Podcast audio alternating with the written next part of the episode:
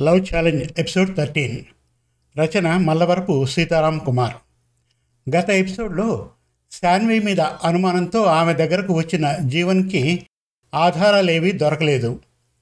గురుమూర్తికి party రాష్ట్ర పరిశీలకుడు Dinakaran call చేసి చక్రధరంతో వైరం వద్దని ఇద్దరికీ ఒక సమావేశం ఏర్పాటు చేస్తానని అడుగుతాడు.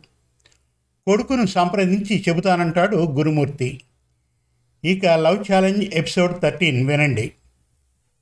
రేపు పొద్దున్నే జీవంతో ఈ విషయం మాట్లాడాలి.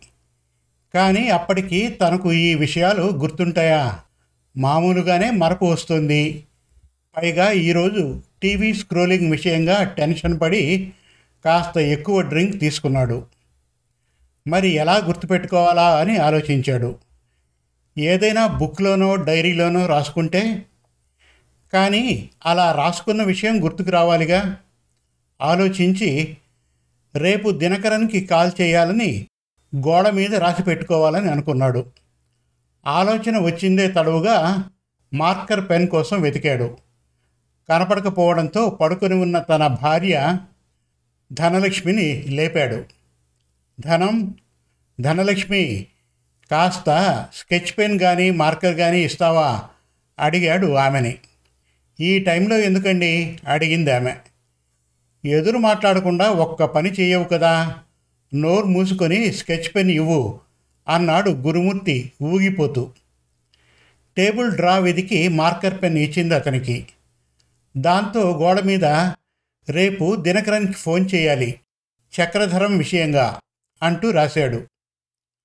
రాశాను అనుకున్నాడు కానీ అవన్నీ పిచ్చి గీతల్లాగా వచ్చాయి. భార్యతో తను రాసింది చదవమన్నాడు. అదేదో భాష. గొళ్ళల్లో రాతి గోడల మీద ఉంటుంది. ప్రాకృతం కాబోలు. అలా ఉంది. ఒక్క ముక్క అర్థం కావడం లేదు. రేపు ఉదయం ఫోన్ చేస్తానని ఇందాక ఎవరితోనో అంటున్నారు. ఆ విషయమేనా? అడిగింది ఆమె. ఆ మాటలన్నీ విన్నావా? మరి ఆ ముక్క గోడలు ఖరాబు చేయకముందే చెప్పొచ్చుగా? అన్నాడు గురుమూర్తి. మీరు చిన్న పిల్లాడిలా గోడల మీద రాస్తారని అనుకోలేదు. అయినా మా పుట్టింటి వాళ్ళు కూడా మందు కొడతారు. మా నాన్నైతే ఫుల్ బాటిల్ తాగినా తొనకడు. మీరేమిటి నాలుగైదు పెగ్గులకే పెద్ద గొడవ? చేసిన యాగి చాలు పడుకోండి అని గదమాయించింది ధనలక్ష్మి. పిల్లిలా ఆమె పక్కన పడుకున్నాడు గురుమూర్తి. మర్నాడు ఉదయాన్నే గురుమూర్తిని నిద్రలేపింది అతని భార్య ధనలక్ష్మి. నిద్ర లేయగానే ఎదురుగా గోడ మీద పిచ్చి పిచ్చిగా ఉన్న గీతల్ని చూశాడు. ఈ గీతలేమిటి? మొన్న మీ అక్కయ్య మనవడు వచ్చినప్పుడు గీచాడా? గోడను పాడు చేశాడు. ఏమైనా అంటే మా పుట్టింటి వాళ్ళు అంటూ వెనకేసుకొస్తావు. చిరాగ్గా భార్యతో అన్నాడు గురుమూర్తి. వాడు కార్పొరేట్ స్కూల్లో చదువుతున్నాడు. నాలుగో తరగతైనా చక్కగా రాస్తాడు. వీధి బడిలో చదివిన ఓ యాభై ఏళ్ళ పెద్ద తాగిన మైకంలో గీకి ఉంటాడులేండి అంది ఆమె. రాత్రి తను గోడ మీద ఏదో రాసినట్టు లీలగా గుర్తు అతనికి. కానీ అదేమిటో ఎంత ఆలోచించినా గుర్తుకు రావడం లేదు. ఇలా మర్చిపోవడాన్ని అదేదో జబ్బు అంటారట. ఆ పేరు కూడా గుర్తుకు రావడం లేదు. నిస్సహాయంగా భార్య వైపు చూశాడు. నిన్న ఎవరికో ఫోన్ చేయాలని చెప్పారు. అబ్బాయిని నిద్రలేపి వాడితో మాట్లాడండి అని చెప్పింది. తాగిన మద్యం తాలూకు హ్యాంగ్ ఓవర్తో అతనికి తలనొప్పిగా ఉంది. అయినా ఓపిక తెచ్చుకొని పైకి లేచాడు. బ్రష్ చేసుకొని కొడుకు గదిలోకి వెళ్ళాడు. నిద్రపోతున్న జీవన్ భుజం మీద సున్నితంగా తడుతూ బాబు జీవన్ లేస్తావా? నీతో కొంచెం మాట్లాడాలి అన్నాడు. ఇప్పుడే మాట్లాడాలా? రాత్రి బాగా పొద్దుపోయింది. నిన్నటి గొడవలకి సరిగ్గా నిద్రపట్టలేదు బద్ధకంగా ఒళ్ళు విరుచుకుంటూ అన్నాడు జీవన్. రిత్విక్ గురించి మన టీవీ ఛానల్లో స్క్రోలింగ్ వేయించాం కదా ఆ విషయంగా చక్రధరం సీరియస్ అయ్యాడట. నేరుగా మన పార్టీ హైకమాండ్ వాళ్ళకి మన మీద ఫిర్యాదు చేశాడట. వాళ్ళు పార్టీ రాష్ట్ర పరిశీలకుడు దినకరన్ చేత ఫోన్ చేయించారు. దినకరన్ మాట్లాడుతూ మన హైకమాండ్కి ఆ చక్రధనాన్ని మన పార్టీలోకి ఆహ్వానించే ఆలోచన ఉందని చెప్పాడు. అవసరమైతే నా సీటును అతనికి అప్పగిస్తారట. ఆందోళనగా అన్నాడు గురుమూర్తి. నిద్రమత్తు వదిలింది జీవన్కి. ఒక్కసారిగా లేచి కూర్చొని అదేమిటి? ఆయన్ని పార్టీలోకి ఆహ్వానించి సీట్ ఇస్తే మన సంగతి ఏమిటి? అదే జరిగితే ఇండిపెండెంట్గా అయినా పోటీ చేయనాన్న మన సత్తా ఏమిటో చూపిద్దాం అన్నాడు జీవన్.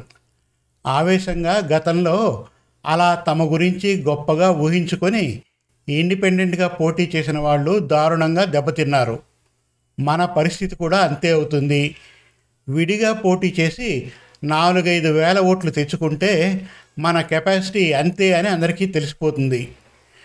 పోనీ అపోజిషన్ పార్టీలో చేరుదామంటే మన వాళ్ళు నా చేత ఆ పార్టీ నాయకుడిని ప్రతిరోజు తిట్టించారు. మన ఛానల్లో వాళ్ళ గురించి తప్పుడు ప్రచారాలు చేయించారు. ఇంత జరిగాక మనకు అక్కడ సీటు దొరకదు.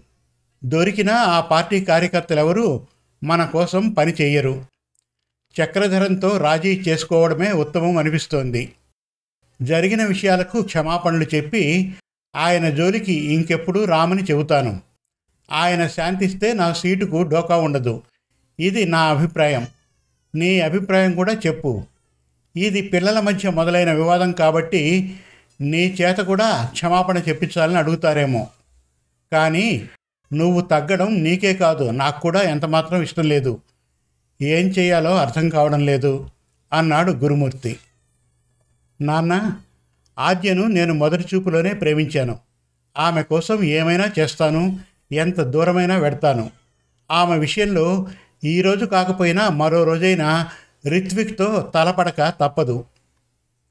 నువ్వు ఆ దినకరన్కి ఫోన్ చేసి ఇది పిల్లల విషయంగా వచ్చిన సమస్య కాబట్టి వాళ్ళే సాల్వ్ చేసుకుంటారని చెప్పు. పిల్లలు ఈరోజు తన్నుకున్నా రేపు ఒకటైపోతారు అదే పెద్దవాళ్ళు కల్పించుకుంటే గొడవలు పెరుగుతాయి. కాబట్టి ఈ విషయాన్ని పిల్లలకు వదిలేయమని చెప్పు. మరో రెండు రోజుల్లో క్రికెట్ టోర్నమెంట్ సెమీఫైనల్స్ ఉన్నాయి. ఆ పై ఆదివారం ఫైనల్స్ జరుగుతాయి. అవి అయ్యాక నేను రిత్విక్ని కలిసి ఈ విషయాల గురించి మాట్లాడతానని చెప్పండి. నా ఉద్దేశంలో చక్రధరం ఇందుకు ఒప్పుకుంటాడని అనుకుంటున్నాను. అంతగా కాదంటే అప్పుడు మీరు మాట్లాడుకునే విషయం ఆలోచిద్దాం అన్నాడు. అలాగే జీవన్ నువ్వు చెప్పినట్లే దినకరంతో చెప్పి చూస్తాను. కానీ ఫైనల్స్ ముగిశాక అయినా సరే సమస్యను ఎలా పరిష్కరించాలి? అప్పుడైనా మనం తగ్గక తప్పదు కదా అన్నాడు గురుమూర్తి. నాన్న జరగబోయే క్రికెట్ మ్యాచ్లలో రిత్విక్ అట్టర్ ప్లాప్ అయ్యేలా నేను సూపర్ హిట్ అయ్యేలా ప్లాన్ చేశాను. ఈ రెండు మ్యాచ్లు ముగిసేసరికి సిటీలో నా పేరు మార్మోగిపోతుంది. ఆ తరువాత జరిగే భేటీలో నాదే పైచేయి అవుతుంది. తను వేయబోయే ప్లాన్ పట్ల విశ్వాసంతో చెప్పాడు జీవన్.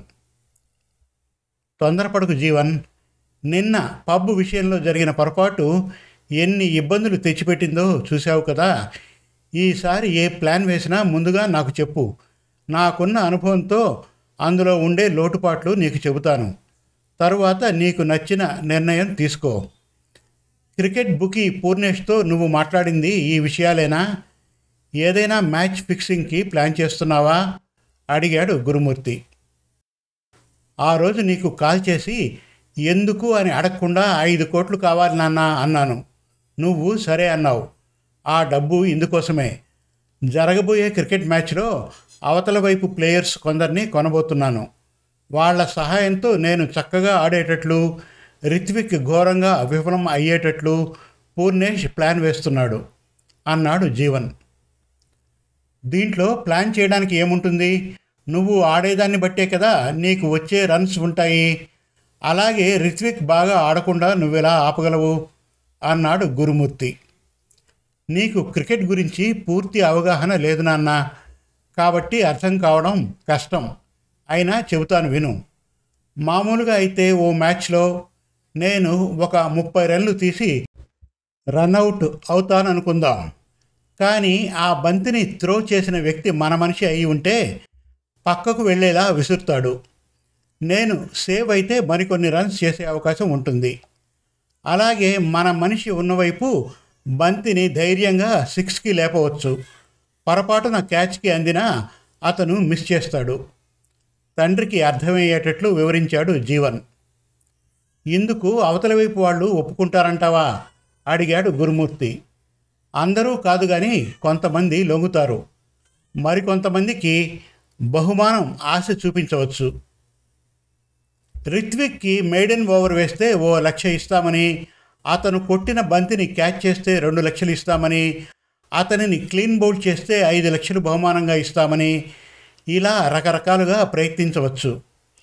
స్టూడెంట్స్ కాబట్టి నీతి నిజాయితీ అంటూ కొందరు ఆదర్శాలు పాటించవచ్చు. కానీ వందకో వెయ్యికో పేరెంట్స్ మీద ఆధారపడే వాళ్ళకు లక్షల్లో ఇస్తామంటే ఆశ పుడుతుంది. ఆ డబ్బుతో ఎలా ఎంజాయ్ చేయవచ్చో పూర్ణేష్ వాళ్ళకు ఊరించి చెబుతాడు. అతని చేతిలో కొందరు మోడల్ గర్ల్స్ ఉన్నారు. అవసరమైతే వాళ్ళను ఎరగా చూపిస్తాడు. అవన్నీ పూర్ణేష్ చూసుకుంటాడు. ఎక్కడా మన పేరు బయటకు రాదు. బెట్టింగ్స్ కోసమే ఇదంతా తను చేయిస్తున్నట్టు చెప్పుకుంటాడు. వివరించాడు జీవన్. అలాగే కానివ్వు కానీ చాలా జాగ్రత్తగా ఉండు. ఒకసారి హెచ్చరించిన తర్వాత కూడా మనం రిత్విక్ని టార్గెట్ చేశామని వాళ్ళకు తెలిస్తే ఊరుకోరు. చక్రధరం గట్టిగా అనుకుంటే మనల్ని ఏమైనా చేయగలడు అని చెప్పాడు గురుమూర్తి.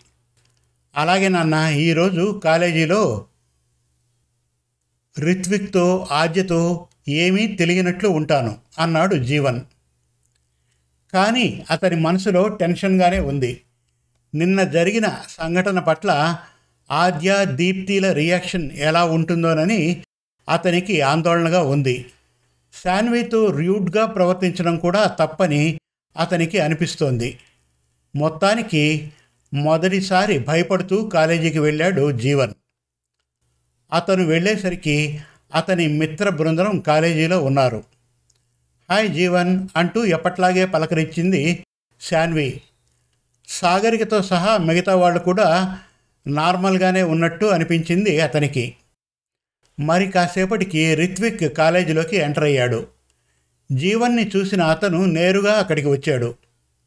జీవన్ ఈ రోజు నుండి మధ్యాహ్నం పూట కాలేజీకి వెళ్ళకుండా గ్రౌండ్కి వెళ్ళి ప్రాక్టీస్ చేద్దాం. మన టీమ్మేట్స్ అందరికీ మెసేజ్ పెడుతున్నాను. నిన్ను కలిసిన వాళ్ళకి నువ్వు కూడా చెప్పు అన్నాడు. రిత్విక్ నార్మల్గా మాట్లాడడంతో తేలిగ్గా ఊపిరి పీల్చుకున్నాడు జీవన్. మరి కొంతసేపటికి ఆద్య దీప్యలు కూడా కాలేజీకి వచ్చారు. కాస్త భయపడుతూనే వాళ్ళ వంక చూశారు జీవన్ చందులు. కానీ వాళ్ళు ఎప్పటిలానే ఉండడంతో రిలాక్స్ అయ్యారు. రిత్విక్ జీవన్లు ఒకచోట ఉండడంతో ఆద్య దీప్యలు అక్కడికి వచ్చారు. ఈలోగా ఆ కాలేజ్ క్రికెట్ టీంలోని మరికొందరు మెంబర్స్ కూడా అక్కడికి వచ్చారు. రిత్విక్ ఆద్యతో మాట్లాడుతూ మధ్యాహ్నం నుండి క్రికెట్ మ్యాచ్ ప్రాక్టీస్ చేస్తున్నాం. క్వార్టర్ ఫైనల్లో మా టీంతో ఓడిపోయిన వాళ్ళను రిక్వెస్ట్ చేసి ఫైనల్స్ అయ్యే వరకు ప్రాక్టీస్ కోసం రమ్మన్నాం. ఒప్పుకున్నారు. వీలుంటే మీరు కూడా వచ్చి కాసేపు మా ప్రాక్టీస్ మ్యాచ్ చూడవచ్చు అని రిక్వెస్ట్ చేశాడు. ఖచ్చితంగా వస్తాం. నాకు క్రికెట్ అంటే చాలా ఇంట్రెస్ట్ చెప్పింది ఆద్య. ఈ ప్రాక్టీస్ మ్యాచ్లో ఎలాగైనా బాగా ఆడి ఆద్య దృష్టిలో పడాలి అనుకున్నాడు జీవన్. ఆ రోజు లంచ్ తర్వాత కాలేజ్ క్రికెట్ గ్రౌండ్కి చేరుకున్నారు ఆటగాళ్ళందరూ. శాన్వి సాగరిక ఆద్య దీప్యలతో సహా మరికొంతమంది అమ్మాయిలు కూడా గ్రౌండ్కి చేరుకున్నారు. ఇంకా ఉంది. లవ్ ఛాలెంజ్ ఎపిసోడ్ ఫోర్టీన్ త్వరలో. మరిన్ని మంచి చక్కటి తెలుగు కథల కోసం వెబ్ సిరీస్ కోసం కవితల కోసం మన తెలుగు కథలు డాట్ కామ్ విజిట్ చేయండి. Thank you